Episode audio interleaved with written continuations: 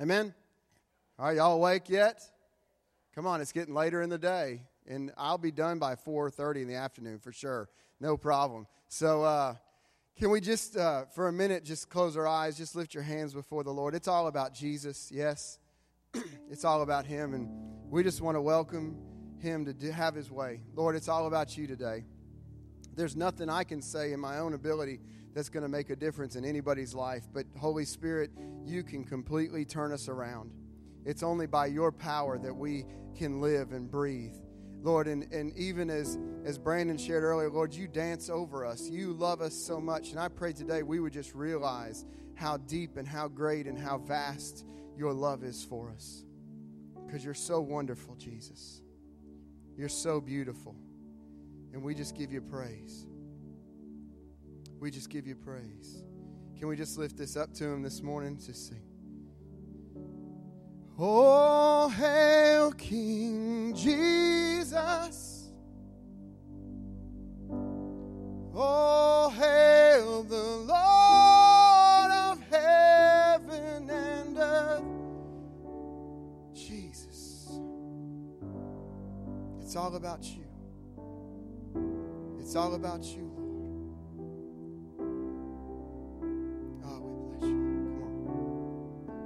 alone are worthy, Jesus. You alone are holy. You alone are magnificent. And we just worship you. And we give you all the praise. Oh, hail King Jesus. Come on. Oh, hail the Lord of heaven. Come on.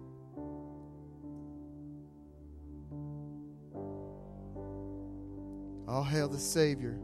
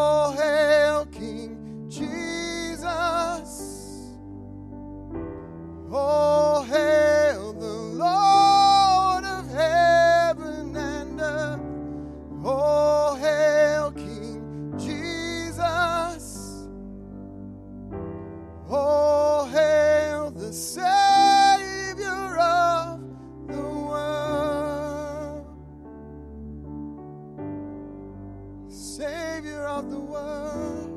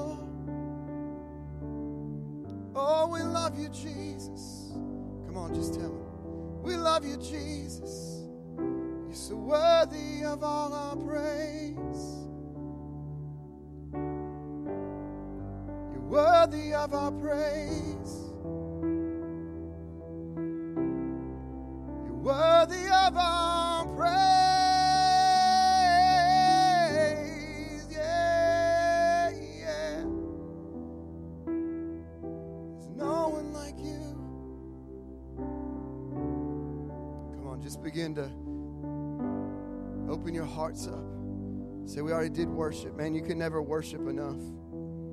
We're going to do it forever and ever in, in heaven anyway.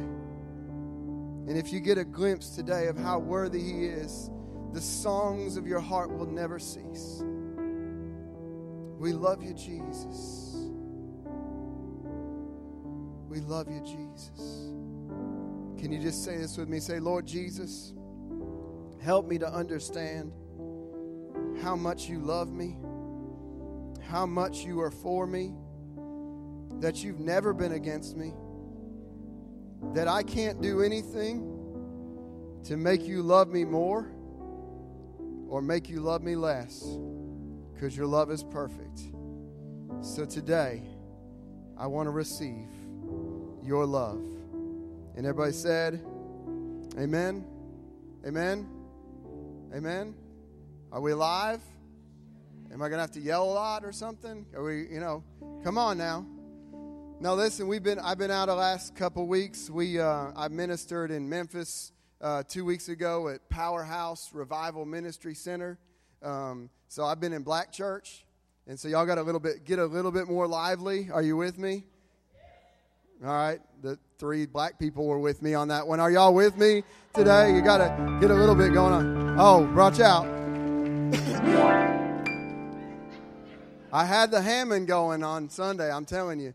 And then last week, um, Evan and I got the opportunity. We were up in Michigan, and uh, we got to spend some time up there at a conference um, with Robby Dawkins and Todd White, and it was really an amazing time. And so um, God opened some great doors, some awesome connections. Uh, just got to minister to so many people. Um, got to see Evan minister to so many people. It was really cool. There was one guy in particular, he was sitting up there. This guy, his arm was bigger than my leg. And uh, I mean, he was just huge. Just, I mean, ripped. Looked almost like Prentice, you know, a lot like that, the same physique. And, um, but I mean, this guy, he was huge. I mean, just a massive man. And, you know, really tough looking guy. And the Lord gave me a word for him. And, and I was like, okay, Lord, I, you know, I just want to make sure we're, we're on the, I'm hearing from you. Because, you, you know, it's one thing to get a word wrong to, you know, like a young person that's small and you could outrun or you could take. But when the guy could break you in half and eat you as an appetizer, you want to make sure you're hearing from God. And so I gave him this word and I said, the Lord, your arms are huge, but God says your heart is bigger and you should be really bitter and angry and have all this hate in your life, but God's done such a work in you that, that He's changed you around. And I, I said, Does that make any sense? He said, Well, I spent 11 years in prison. And I was in there for some violent crimes and I had a really tough life. He said, But now I travel around doing like, y'all remember the power team? And they do feats of strength. And his business card is him bending a frying pan. And so it made me even happier that I got the word right. And uh, we are now friends. And so, um, and then the Friday night, Evan was praying for this guy. And, eh, you know, Evan's, you know, I think 112 pounds soaking wet or something. He's getting up there. But he prayed for him and he came to me. and said, Dad, I prayed for Big Mike because that was our new name for him. And he said, he was falling out. And I was like, that's cool, man. He said, it had to be God. You know, I mean, so the Lord is working. And so we've seen some awesome stuff. And, I just want to challenge you this morning that we've got to get to a place that we are moving in the fullness of what God has for us, not just Sunday morning from 10:30 to whenever you get out of here, depending on how long-winded the preacher is. That this is a lifestyle. That my friend Cuckoo is here. They can't just love Jesus when they're going into remote villages. It has to be a 24 7, 365 day a year, 66 on a leap year. You've got to be completely in Jesus. Everybody say, in Jesus. And the Lord has really challenged me to bring this to you to say that we got to get in Jesus. You know, last time I ministered here, we had a really good time. Many of you received the baptism of the Holy Spirit, and we had people falling out and things going on. In fact, one of the kids came in from children's church and said, There are more people on the ground than there are standing up. And, you know, and so I, I don't know what will happen today. If God wants to do that, that's awesome. But what I want you to understand is those moments are just not so you can get goosebumps or get a feel good moment or be like, ooh, the Lord really touched me. It's supposed to change our lives to bring evidence for later dates in our life. Are y'all hearing me today? And I want to talk to you this morning about using the keys God's given you. If you open your Bibles up or open your phone up to your Bible app and not Facebook or Twitter or Instagram and go to Matthew chapter 16. I want you guys to leave here knowing one thing for sure that Jesus loves you so much, it's absolutely ridiculous and it makes no sense. Yeah? I mean, he has no business loving me the way he loves me. because I definitely have let him down more times than one. Yes? Anybody else in that same boat? But he's faithful, yeah? Matthew 16, it's a really familiar uh, verse. You, most of you probably heard it. Um, verse 15, he's, Jesus has asked a question Who does everybody say I am? And the disciples gave him a bunch of answers. In verse 15, he says this He says, But who do you say I am? Are we up there? Yeah. Who do you say I am? So they said, Some say John the Baptist, or he said, Who do men say I am? He said, But who do you say that I am? And Simon Peter answered and said, You are the Christ. Everybody say the Christ. Now, can I point something out? Christ is not Jesus' last name. Okay? I know this is a deep revelation, but Jesus' last name is not Christ. Christ means the anointed one, He was the promised one. So he said, You are the Christ. You are the promised one. You are the anointed one. And Jesus answered and said to him, Blessed are you, Simon Bar Jonah, for flesh and blood has not revealed this to you, but my Father who is in heaven. Bless you, whoever sneezed just a second ago. And I also say to you that you are Peter. Everybody say Peter. Now we know him as Peter. And on this rock I will build my church, and the gates of Hades shall not prevail against it. And I will give you, everybody say, I'll give you. I will give you the keys of the kingdom of heaven. And whatever you bind on earth will be bound in heaven. Whatever you loose on earth will be loosed in heaven. Are you with me? So, what did he give them? Keys. Now, in order to get keys, the first step is where we got to start in verse 15. And some of y'all got to get on this journey with me here, okay? The first step is this Jesus doesn't care what you've heard about him. How many have heard a lot of messages about Jesus? In fact, you know, since we're, we're talking about India, one of the most amazing things that I've ever heard coming out of there was from Gandhi. And Gandhi made a comment one time. He said, I like your Christ, I do not like your Christians. Now, I've been in a lot of churches in life. I love Jesus, but there's a lot of Christians. It takes a lot of work to love them. Come on. I know y'all are being religious and stuff right now, but it's true. Some of the meanest people I've ever met are in pulpits every Sunday. I hate to say it, but it's true. But the reality is that the first thing that has to happen is you can't just know about Jesus, but this is the question who do you say that he is? Who is he to you? Well, my mama goes to church, and my grandmama, and my daddy, and this. Now, who is he to you? Because when we get to heaven and there's a moment of judgment, it will not be, what did your family think about Jesus? The question will be, what did you do with my, my name? What did you do with my son? So it comes down to the first thing is, where are you in this whole journey? Who do you say he is? Who is he to you? Because I promise you, this is who he is to me. He's everything. He's everything. I wouldn't have my family if it weren't for him. I wouldn't have hope if it weren't for him. He is everything. And if He is not everything to you, you are missing out. Now, don't hear me wrong and leave and say, well, He said we're going to go to hell. No, I'm just saying you're missing out. I believe there's a lot of people that are going to make it to heaven by the skin of their teeth. And that's better than not making it at all. But let me tell you something I'm going to bust up in that joint.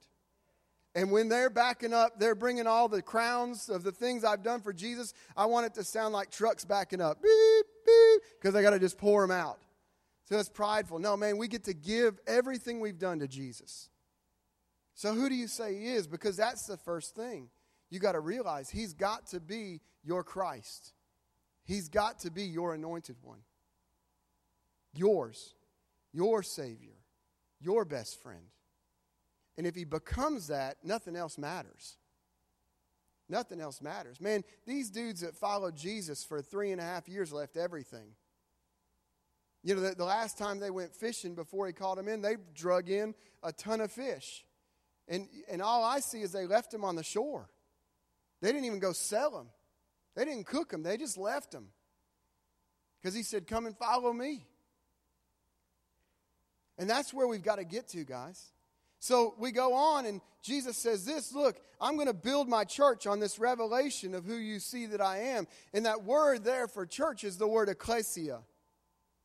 And it actually goes back to like a military term and a term about the assembly who are called out. In the, in the Roman culture, they would take a group that would be similar to the ecclesia. It's a Greek word, but they would take a group and they would bring in doctors and they would bring in lawyers and, and bakers and farmers and all these different types of people that were Roman citizens and they would put them in a community. And then when they got in that community, they would begin to teach that community how to be Romans. Are y'all with me? So that when the Romans came in, they already had a Roman mindset. They were learning how to become Romans. That's what Jesus was saying. He said, I'm sending you guys out to go into a place that everybody's going to see how you look, how you act, how you think, and how you talk. And they're going to go, That's what a Christian looks like. I should act like that. See, Jesus has already done everything. What did he say on the cross? It's almost finished. What did he say? I know I set some of y'all up. One of you was about to say, yeah. Oh, no, wait, that's not right. It is finished. It's not almost done. It's not going to be done. It's complete. Everything that has to be done for the church to be the church has already been taken care of. So, whose responsibility is it now? Who said ours? You're right. It's ours. Yet so many in the church are still sitting around waiting for God to do something. Oh, God, please come. He's like, I've already come.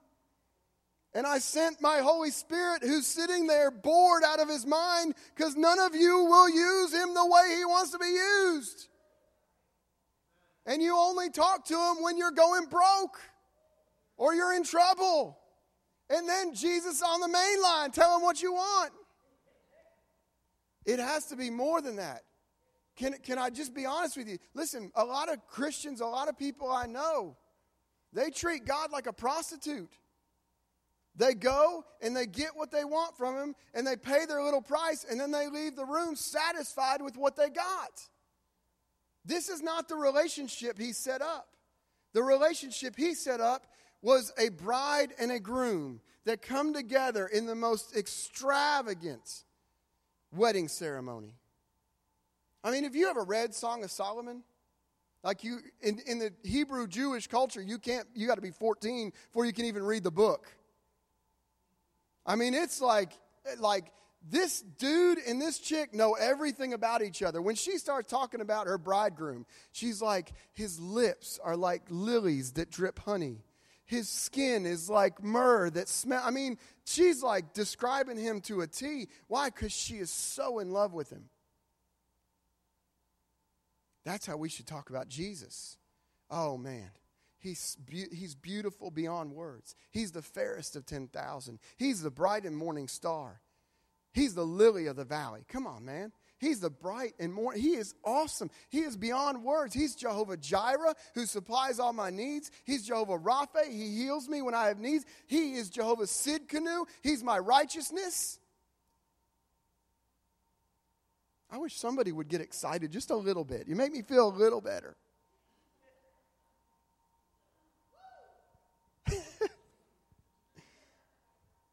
Listen, He's called us to change our surroundings. He said, I'm putting this, this foundation, and the gates of hell will not prevail against you. And let me tell you something. I've said this a lot of times in the past. I wasn't going to share it this morning, but it's just true. Gates do not attack. Now, have y'all ever watched movies like or TV shows when animals attack, right? So somebody will be out in the wild and this deer will be sick of deer hunters and they'll just attack this poor innocent person, right? Or there's that commercial, it's on TV all the time now, the Hanes commercial, and the kangaroo jumps up and kicks the guy. Y'all don't ever watch TV, I guess. Y'all are more spiritual than None of you own televisions. Have y'all ever seen shows where animals attack and things go on? Look, let me help you guys this morning. I don't know what's gone on since I've been gone, but this means yes. This means no. It's okay to do that. So, do y'all know what I'm talking about? But Jesus said this He said, I'm going to form this church, and the gates of hell will not prevail against it. Well, gates don't attack, gates are stationary. That means that we should be moving. We're, we're, I see it. It's like, you know, it's like a rebound. We're catching it now. We should be moving. He's saying you should be going and you should be destroying the gates of hell. And when you go, they can't stand against you. Listen, The, the, is the enemy real? Yes. Does he put up fights? Yes. Is he a loser? Yes. Look, I wore my new shirt for you guys. Can you read that? It says Satan is a freaking moron because he's an idiot. I saw this in, in Michigan and I had to get it. I, so I had it made. I was like, I love this shirt because this is the thing. When you, we talk about the devil in church sometimes like he's bigger than God. We talk about the battles and the struggles we've been through, and I don't know if I'm going to make it. Listen, I used to, I hated the song. I didn't grow up in church, but when I started going, they would sing the song, I'll Fly Away. And I know some of y'all probably really love it. I don't like it just because of that one verse, just a few more weary hours. My God, can we be any more defeated? I mean, half the church is like hoping for the rapture just so we can get out of here. But you realize if we get out of here, the hope of the world is gone. And they're going to burn in hell for all of eternity while you think you're going to lay on a cloud and play a harp. That's not what it's about. The kingdom of God suffers violence, and the violent take it by force. Some of y'all got to get a little ticked off. Some of y'all got to get a little attitude in your life, and it comes not just rah, rah, rah, but it comes from being in Jesus and seeing the world like Jesus sees and what he sees. The Bible tells us that Jesus went about doing good and healing all who were oppressed of the devil. He also, it says this, for this purpose. Come on. For this purpose was the Son of God manifest to do what? To make all the Christians feel happy and sit in cushy chairs. No. To make sure you're comfortable at this church, and if you're not, just leave and go to the other church. No. So that everything is all about you and you can have seven ways to live a more happy life. No. For this purpose was the Son of God manifest to destroy the works of the devil, to destroy the works of the evil one. That's why Jesus came. So if Jesus came to do that, what do you think our mission is now? To be happy and to live a full life and to have the joy, joy, joy.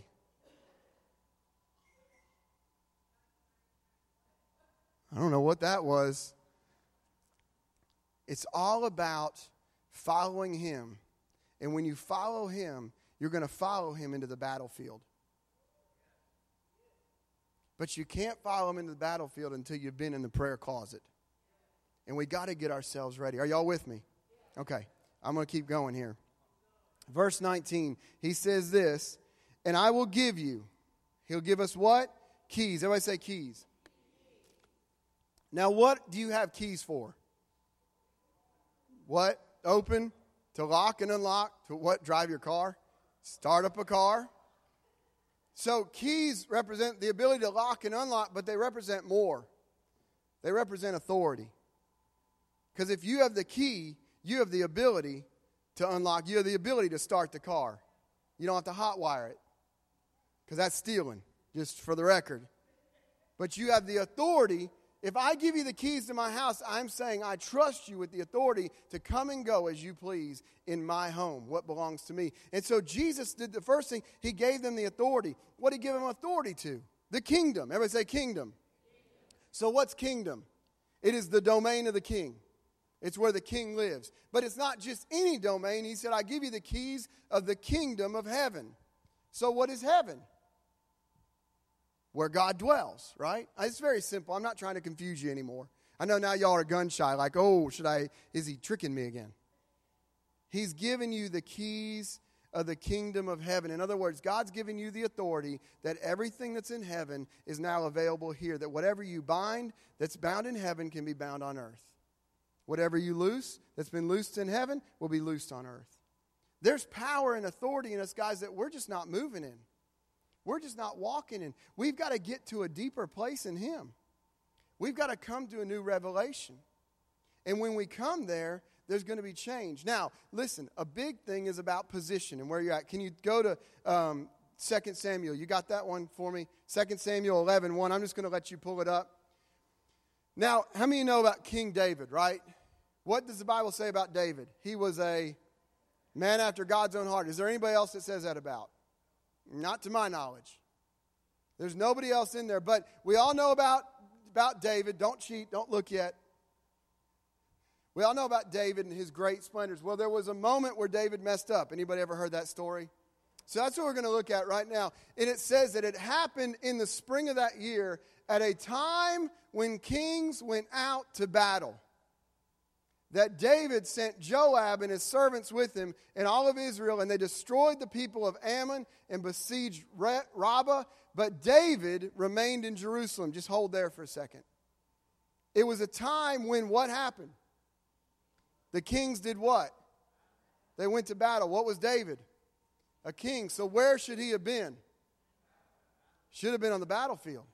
Can I tell you something, church? There's a lot of Christians that I see that should be on the battlefield. They should be in a different place than where they're at. They should be in a place of worship, a place of prayer, a position where they've got their heart right before Him. Listen, if you don't have quiet time with the Lord, set apart time with the Lord, you're, you're, you're missing out. I, I'm not saying you're a bad person, but you're missing out. Because you can't just have the talk with Jesus on your drive to work. I'm, it's not enough. It's, it's not enough. Not to get, if you, how many y'all really want to go all into this thing? Whoever's raising, that's who I'm talking to. If you want to go all into this thing, it can't just be your commute to work that you're talking to Jesus. Because the thing is, I promise you, if that's what your time is, there are more people going to cut you off. They're going to drive like idiots. There's going to be construction where there was no construction. And everything will distract you. Are you, you with me? And let me tell you something. If we're going in, now there's nothing wrong. I pray in the car all the time, man. All the time. I pray in the spirit. I pray with the understanding when I'm driving. I'm not saying don't do that, but you that can't be your quiet time with the Lord. Because that's like spending time with your spouse and just giving them the time that, that you make convenient for you. If you want to have a good relationship, you've got to be there for each other. You got to listen to one another. Hello. Anyone with me? It's a full time thing. And that's we've got to have this time set apart. And so David stayed home when kings went to war. Go ahead to the next verse. I want you to see this. Then it happened. Look, you can stop right there because you all know it's bad. We say in modern vernacular, it'd be like this what had happened was. Because then it happened. One evening, David arose from his bed, walked on the roof of the king's house. From the roof, he saw a woman bathing, and the woman was very beautiful to behold. And it all goes downhill from there. It all goes downhill from there. David committed not only the sin of adultery, but murder. He sent her husband to the front lines to have him killed to cover his own sin. How could all this have been avoided? If David had been where David was supposed to be, it would have never happened. It would have never taken place. Listen, guys, we've got to get to a place where we are in the place God called us to be. That we're spending time in prayer, that we're spending time in the Word, that we're spending time in worship, that we're actively doing something with what we get. I really believe with all my heart that the, the, the season of the, of the one man show has ended. I really do. I, I, honor the great men of God like Oral Roberts and, and Billy Graham, who've been, you know, such strong pillars in the church, but they're gone now. And I believe it's a prophetic symbol to the church that God's not looking for one guy standing in a stadium. He's looking for a stadium full of people that are going to go out on the streets. And it's all a choice that we have to say, God, I'm, I'm all into this thing. Robby Dawkins, who we were listening to, he said that his kids prefer going to pray for people that are outside of the church because it's easier to pray for lost people than it is saved people a lot of times. And that's true. But there's a warfare mentality, there's an attitude. This guy, I'd never really listened to him much. I'd seen him, some of you might have seen him. He was on like Finger of God, that uh, Darren Wilson films, and you know, some of those. But they, they planted a church in, in Aurora, Illinois. Now, Aurora is a city right, it's in the shadow of Chicago. And when they went there, it was one of the, the top crime cities in Chicago. It's one of the most gang infested cities in the country. And they went there and they planted, well, they had a bunch of gang members that got saved. So he went to the gang members and he said, Okay, when you were in your gang, if somebody came at you, a rival gang came at you, what would you do? They said, It's simple. You hurt one of us, we hurt three of you. You kill one of us, we kill three of yours. So he said, Okay, that's what we're going to do. Anytime there was a rape, anytime there was a homicide, or a violent crime, they would go to the very spot it happened and they would stay there until three people got born again. I mean, I, am talking, you're talking about kicking butt and taking names. I mean, this is the real, this is for real stuff. And they would go out there, and, and in the year, this was 2000, I think he said 13, they had declared there was going to be a gang war, and it was going to be the bloodiest year in Aurora. And he sat down. In fact, that's what's in that video if you've ever seen it. They sat down with the gang leaders, and the one of them got healed. They both got saved. And that next year, it went from being the top homicide per capita in the country to zero homicides in an entire year. Did you hear me? Zero. It was so big that the BBC was even there interviewing the chief of police and asking them, What did you guys do? And they said, Well, really, to be honest with you, if you want to know how this worked, you need to go to that little church on the corner over here. See, this is the place that God's calling us to. And I'm excited about that. Listen, I love it. That stirs me, boy. I hope it stirs you up. That gets me excited. But can I tell you something? I, I don't want to just tell other people's stories. Did y'all hear? I don't want to tell everybody else's story. I want us to have our stories. I want us to come back with testimonies. Man, I went out, you know, to Kroger this afternoon and came back, and dude was in a little scooter chair, and I figured, you know, by great discernment, there was something wrong with him. And I just stepped out and I said, you know, can I, listen, uh, I, I've stepped out, I've asked so many people, can I pray for you? Rarely does anybody say no. Rarely. Most times they tell you no, they go to church somewhere. Or they've been hurt by the church really bad. The other day, yesterday, I was going to Kroger, I was getting gas, and there was some chick, and Sarah had seen her earlier. She had dreads and in a, in a big old hoopty van, you know, and sitting there with a sign, need gas. So I was like, ah, another one of the, you know. So I was like, oh, and the Lord just said, go, go bless her. I had, I had 10 bucks. I said, you got any money? She said, I've gotten a little bit. I said, here's $10. She said, I appreciate it. I talked to her. I said, where are you going? Said, I'm going to St. Louis. And we were talking. I said, well, can I pray for you? So I just reached out, prayed for her, and, you know, just prayed that God would move upon her. You know, she didn't like fall out or something miraculous, but, but I sowed a seed. Are y'all hearing me? See, sometimes we're looking for this big, sometimes it's going to be big, sometimes it's going to be simple. Sometimes people just want to know that you're taking the time to meet the need. Because that's what Jesus did. Jesus went about doing good, just being good to people. I, my, favorite, my favorite verse in the whole Bible, my favorite chapter is John 4, when Jesus goes to the woman at the well. One, because it's all about words of knowledge, and I love words of knowledge. It's so awesome how God can use you in that. But, but even beyond that, it's, he sits down with this woman that he should not have any business with. She's a Samaritan. She's had a bunch of husbands. She's sleeping around with the guy she's with now. He could have condemned her. He could have told her, but what did he do? He told her what was going on in her life. And because he told her what was going on in her life and he showed her love, a whole city got saved. The whole village got saved. See, we're sitting around waiting, man, and God's saying, Would you please get going? We need a kingdom mindset. We need a, a culture in our lifestyle. We need to create a culture of influence that says, you know what? It's all about the kingdom of heaven. But you can't be that way if you're not touching the kingdom of heaven on your personal time, guys. You can't get enough on a Sunday morning. It's just not going to work. I don't care if you go to Bethel Church and have Bill Johnson preaching to you every Sunday. You can't get enough, which would be great, but you can't get that just one Sunday. Because I'll tell you this when you get in that kind of atmosphere, you don't want to just have one Sunday. You want more and more and more and more.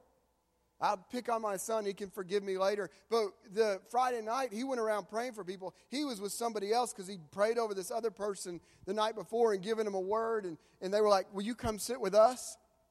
So he left me, you know, but I was still on the front row, just saying. Um, and so they had prayer and, and they were praying over people, and, and I couldn't even find him. And then I come down and I find him, and he's on his knee and he's prophesying to this 14 year old kid. And he's like, Dad, Dad, I can't quit. I just can't quit, man. I can't quit. You, God's doing this and he's doing that. And I'm like, Yes. Because as a parent, that's all I want.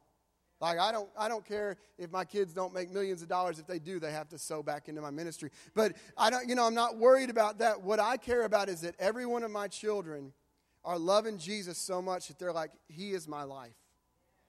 He is my everything. That I can't, I don't have time to look to the left or the right. I got to go full on. Because, man, this life, it's a vapor. It's just a vapor. It's going to pass through so quickly. Last night we watched the movie The Apostle Paul. Have y'all seen that yet? It's a pretty good movie. And we were watching it, and there was this one analogy, and he said, Have you ever been out in a boat in the ocean? And he said, It's kind of like reaching out from, from the, in the water and picking it up with your hand, and as you hold it, the water just drips out of your hand. He said, That's man's life. He said, Eternity is that ocean. We're living for eternity, guys. Like everything we do, this is just, it's over. James says it's a vapor. That was your life.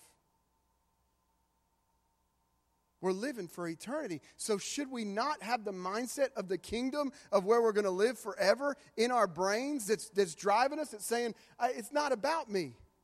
That when you're going, I mean, everybody's got to go grocery shopping, right? So, why not make it a mission field? Well, I'm busy. Well, then you need to get your heart right. You need to drop some stuff. Well, I don't have time to pray. Well, you got time to watch Netflix. You got time to post to Facebook. It's true. We're all about entertainment. Listen, I love movies. Man, I'm telling you, I watch movies and I start preaching on them. I wanted to preach to y'all about The Greatest Showman because I watched it. Man, I could preach to you for hours about it because that's what the church should look like. I'm telling you. I'm not going to get off on that because we'll be here a whole nother day. But I'm telling you, I, listen, I love stuff like that. But can I tell you what? If I don't have my intimacy with Him, it doesn't mean anything. If I'm not spending every day, I don't want to just be full of Jesus when I get invited to preach. That's hypocrisy. Listen, I'm this way when I, tomorrow morning, if you followed me around, you'd be like, God, he's weird all the time. Because I just love him and I have to serve him. And, and, and I'm challenged more and more. I was listening to some 26 year old kid on a podcast yesterday talking about how much he loved Jesus and, and his passion for Jesus and how Jesus told him, Make me a house and just live in it. When you go to minister, just open the windows. And I'm like, Oh, God, that's where I want to be. We had a dear friend, or have a dear friend, Lavon. She's 79 now, I think. She traveled for years with two suitcases. That was it. Her husband divorced her, left her the house. The Lord told her, If you'll give me everything, I'll take care of you the rest of the days of your life. She had $1,500 in her hand as she walked off the porch of her house. Two suitcases. God said, I said, if you give me everything, I'll take care of you all the days of my life. She handed the $1,500 to her pastor. He's like, I can't take it. She said, You have to. She walked out of there not knowing what God was going to do. In that time, she traveled to Japan 21 times, praying over that nation, all over the nation, prophesying and praying. And God would just direct steps. People would come up to her and say, Hey, here's a plane ticket, first class. That's how she lived her life. Somebody gave her a house, people have given her cars. She'll get thousands of dollars and she'll just sow them into somebody else. I mean, she's the closest thing to Paul the Apostle I've ever known. And she, she's told me this time and time again. She said, Hershey, it's simple. You just have to get into Jesus.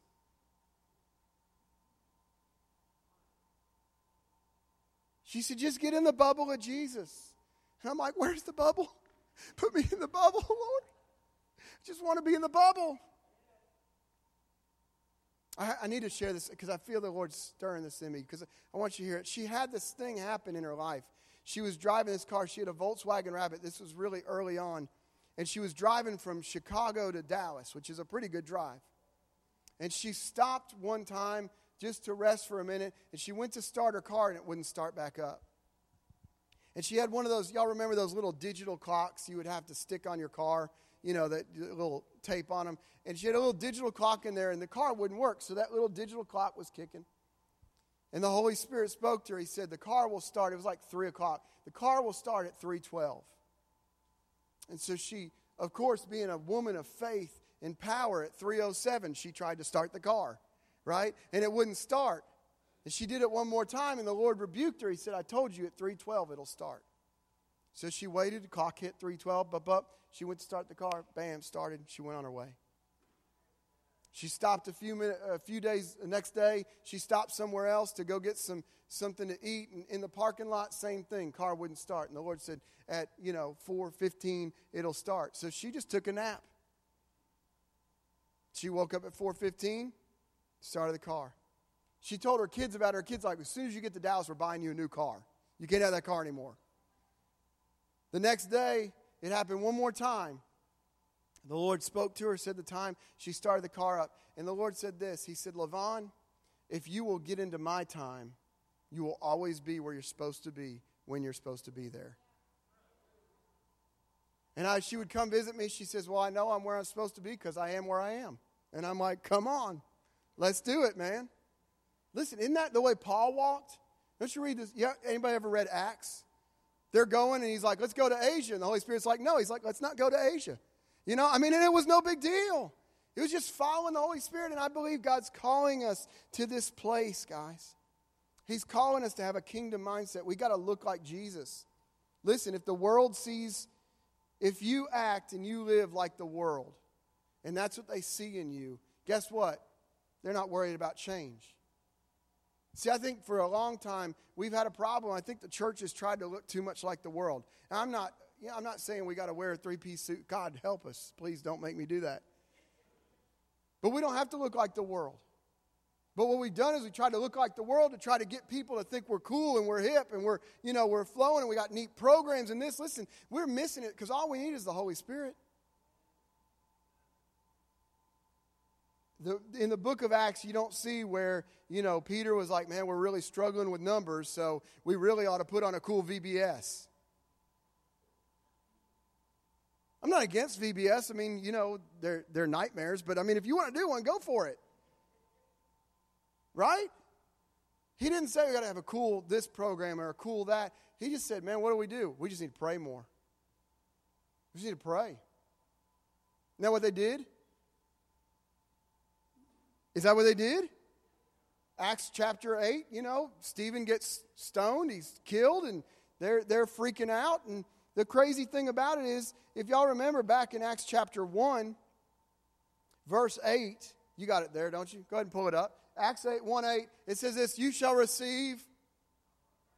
That means y'all can say, You shall receive power. Now, we all know that word is dunamis, right? We've been taught that, and that's the word for dynamite. Well, you shall receive power when the Holy Spirit has come upon you. Anybody have the Holy Spirit come upon you? So, did power come upon you? Yes.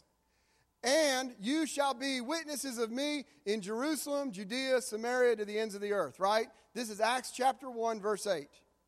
Now, the day of Pentecost comes on Acts chapter 2, which is just, a, you know, a couple weeks later. Day of Pentecost comes. When the day of Pentecost fully come, Holy Spirit came. They're baptized, speaking in tongues. People thought they were drunk. Peter preaches. 3,000 people saved. Pretty good day. It's about like every time I preach. You know, 3,000 saved every time. We're going to have an altar call in a minute. I need you all to come up like 15 times. So, but look, so here it is. This is Acts chapter 1. Jesus gives us commission. What did he say? You're going to be my witnesses where? Jerusalem, Judea, Samaria, and then to the other parts of the earth. Now, Acts chapter 8, you got that as well. Let's pull it up. Acts chapter 8. Stephen has just been stoned and he was killed. And in Acts chapter 8, verse 4, this is what happened to the church. What's it say? Therefore, those who were scattered went everywhere preaching the word. Now, hang with me for a second. Acts chapter 2 was about eight to ten years, about eight years before Acts chapter 8. Now, you can read it in one sitting and think it all happened, but this was eight years they stayed in Jerusalem. What did Jesus tell them they were supposed to do? Go out. But what did they do? They stayed. Why? Because they're human beings. And it was easy, and things were rolling, and they're like, dude, I'm not leaving here. It's, we're kicking it. It's good stuff going on. Now, there were some people that were going out in different places, but for the most part, they weren't going. What drove them to go? Persecution. Can I tell you guys something? God's going to get you where you got to go, one way or the other. I knew that would get a lot of shouts, man. I knew I was going to get shouted down on that one. I mean, listen, it, does that excite you? No, but listen, some of the hardest times in my life, they where do they drive me? They drive me more into His presence because I real I can't do this on my own. I can't make it on my own. Verse, go on, verse uh, five there. And Philip went down to the city of. So now we're finally getting there, right? Jesus said, You're going to go. Now, Samaria was a place where nobody wanted to go. Samaria was the leper colony. This is what we work in in Ethiopia. Go on. He preached Christ to them, and the multitudes with one accord heeded the things spoken by Philip, hearing and seeing the miracles which he did. For unclean spirits, crying out with a loud voice, came out of men who were possessed, and many who were paralyzed and lame, and they were healed.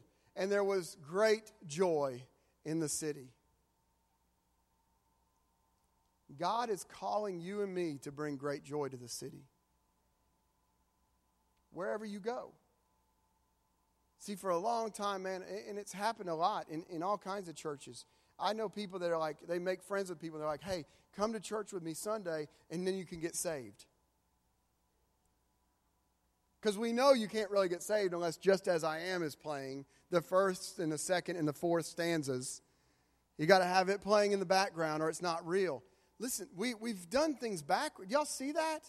We've done so many things backwards where God never called it to be one person always doing everything.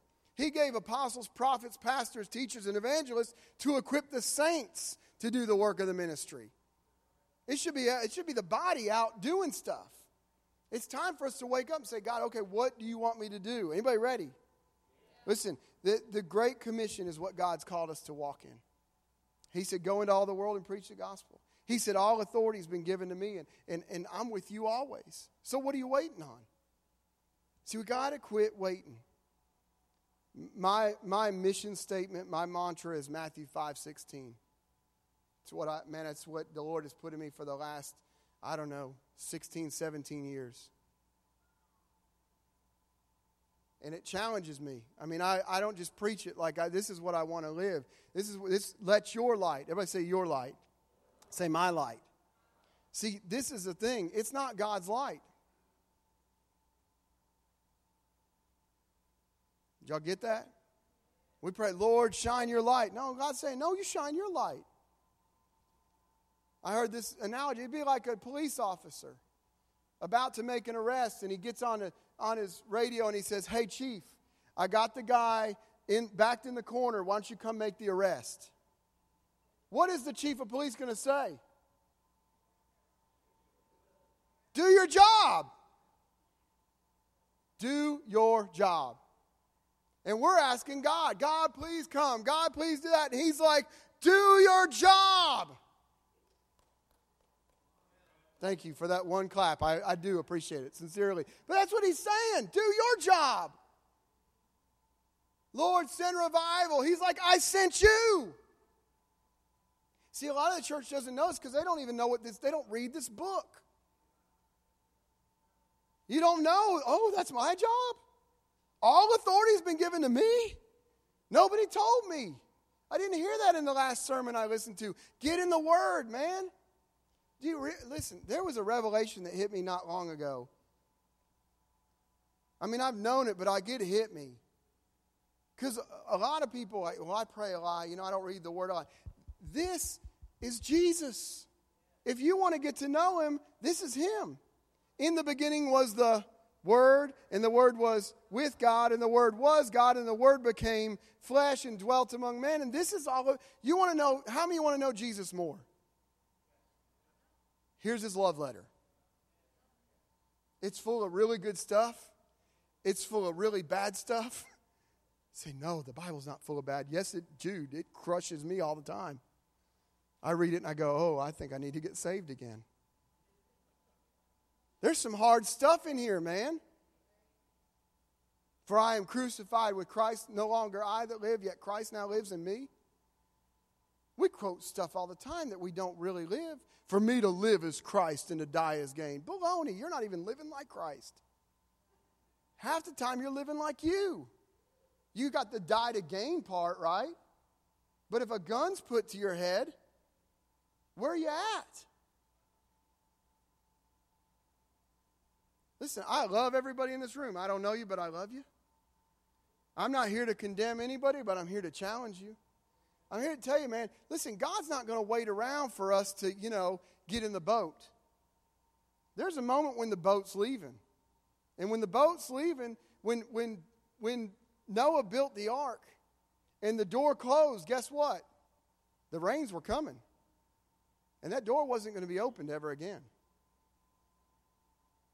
And there's a world out there that needs to get in the boat. But the church has got to be in the position to get them in the boat. We got to get in our places, guys. Are y'all with me today? Listen, struggles come. Don't back down. Just rejoice. James says, Count it all joy when you go through stuff. I see so many Christians belly. Listen, I've been through hard stuff too, and I cry and I whine, and I'm a big baby sometimes. But I watch people and they just get beat down. They get, well, you don't know what I've been through. And then I read what Paul wrote. I was beaten by the Romans five times and by the Jews three. I was shipwrecked. I was in the wilderness. I was in the desert. I was hungry. I was cold. I went through all this stuff, but guess what? I'm content, man. Because it's all Him.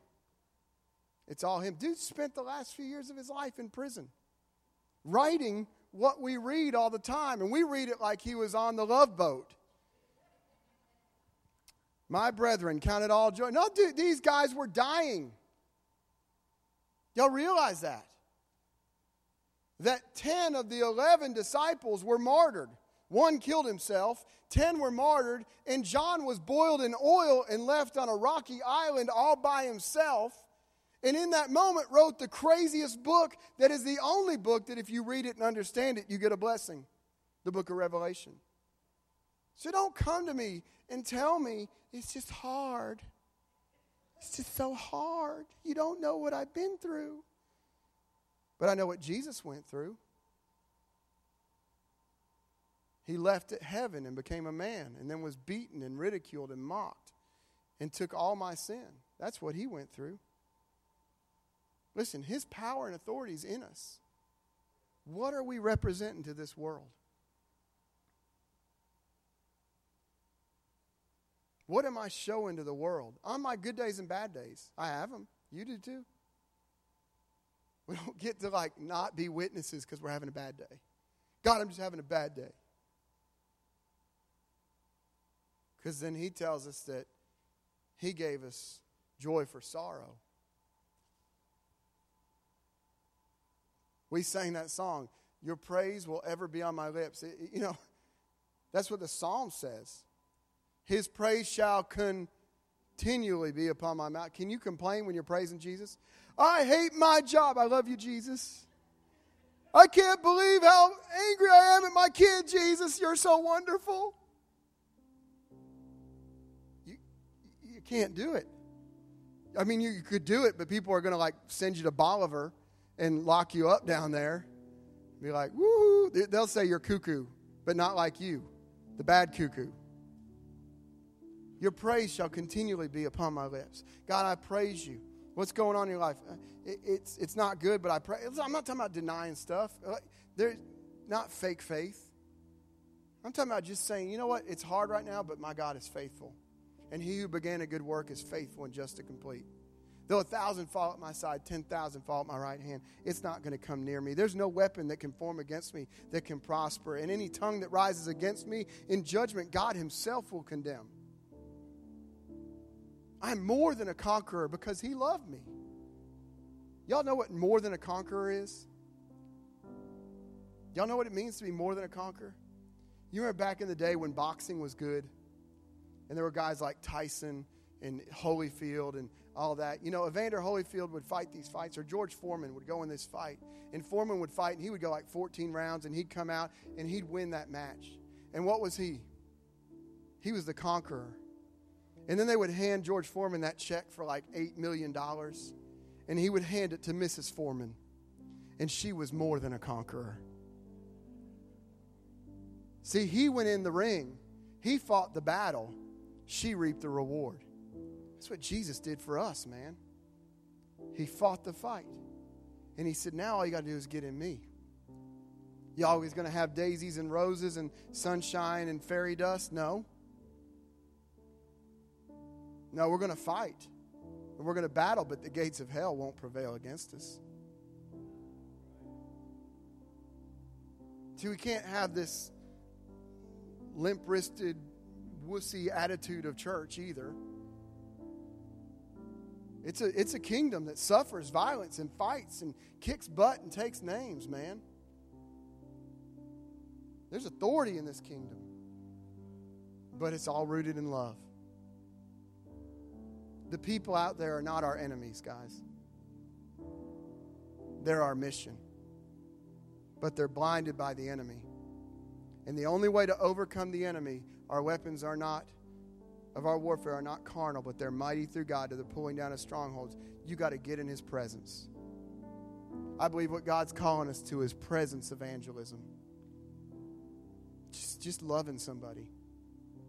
Just taking a minute to just, just stop your day for a minute, just loving somebody. Just letting them know how much God loves them. Just letting them know, hey, you know, He cares about you. Y'all with me?